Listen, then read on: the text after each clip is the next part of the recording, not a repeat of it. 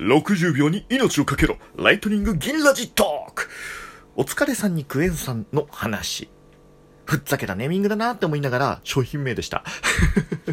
最近居酒屋でクエン酸サワーってよく見るじゃないですか。増えてきたなって思います。で、レモンよりめっちゃ酸っぱくって疲労回復にも効くんで、もうなんか疲れた時結構頼んだりするんですね。で、これなんか家でもひょっとして飲めるんじゃないと思っていろいろ調べたら Amazon にありました。このお疲れさんにクエン酸原液。これをお家で焼酎と炭酸水とで割って飲んだら、あ、これも完全に居酒屋の味。うんまい。そしてさっぱい。これね、疲労回復に効くなと思ったんですけれども、よくよく考えてみたら家で作れるんだったら焼酎いらなくねってなって、炭酸水に普通に原液入れて飲んだら、すげえうめえでやるの。朝でも飲めちゃう。